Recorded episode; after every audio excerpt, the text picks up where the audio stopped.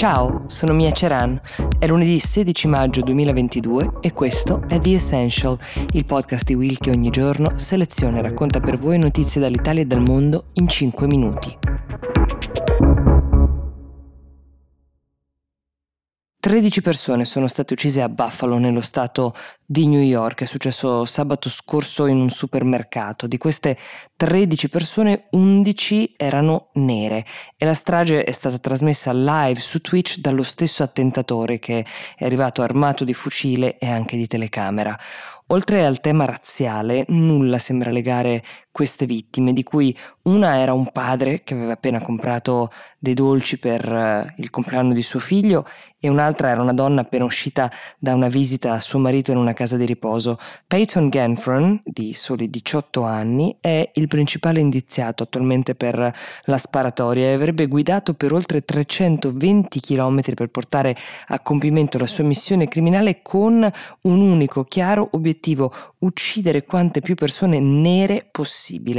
Attualmente l'uomo è in carcere, ovviamente non ha possibilità di uscire con cauzione ed è in attesa di un'udienza che si terrà la prossima settimana. Come spesso accade, si è scoperto poi che l'uomo era già nei radar delle autorità, il che solleva un tema su come si è riuscito a portare a compimento un attacco di questo genere. In particolare questo ragazzo aveva già minacciato di sparare nel proprio liceo lo scorso giugno, era stato in seguito sottoposto a dei controlli di natura psicologica psicologica ai quali evidentemente non era seguita nessuna azione. Oltretutto è venuto fuori un documento lungo ben 180 pagine, di cui lui pare essere proprio l'autore, nel quale si autodescrive come un fascista e come un suprematista bianco.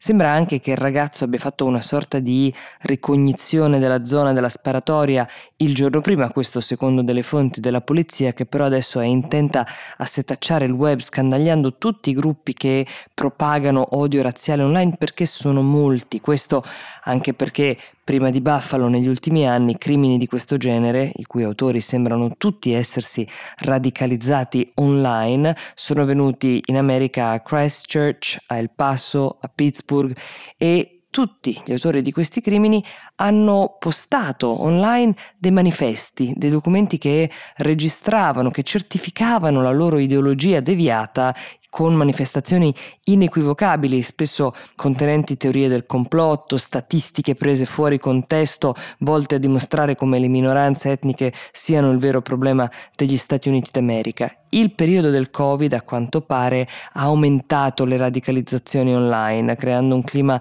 di isolamento, di solitudine in cui queste convinzioni deviate, come le ho definite prima, hanno proliferato. Tornerà forse brevemente, per qualche tempo, a scaldare il dibattito pubblico il tema del possesso delle armi negli Stati Uniti, probabilmente una discussione destinata a scemare ancora una volta, ma sicuramente il clima di insicurezza in cui vengono lasciati i cittadini spettatori di queste stragi è alimentato anche dalla consapevolezza che oggi esiste una vera e propria rete, un network di giovani violenti estremisti che si fomentano reciprocamente in rete con le proprie convinzioni, pianificando l'ennesima strage di innocenti.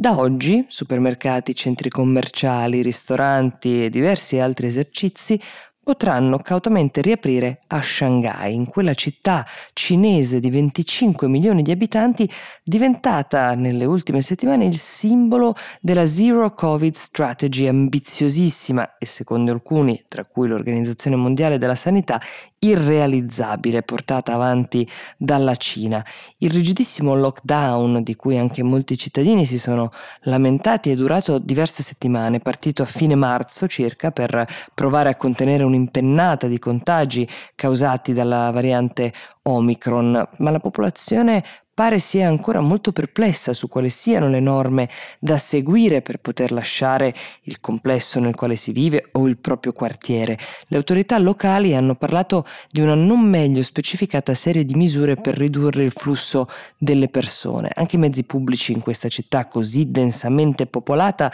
funzionano solo parzialmente per ora. Le persone sono state autorizzate a tornare sui posti di lavoro già da diversi giorni, ma vivono dentro i propri uffici per restare isolati isolati in queste bolle che servono ad evitare ulteriori contagi. Di questa organizzazione così severa per il contenimento è stato reso pubblico, nonostante il tentativo di limitarne, il racconto soprattutto il disordine e il caos nel quale si sono ritrovati milioni di cittadini bloccati nelle proprie abitazioni senza spesso avere accesso a medicinali, a cibo e altri generi di prima necessità. Attualmente i casi di contagi viaggiano intorno a una media di 1700 al giorno, il che fa pensare che forse le autorità cinesi stiano in qualche modo allentando le maglie su questa strategia zero Covid.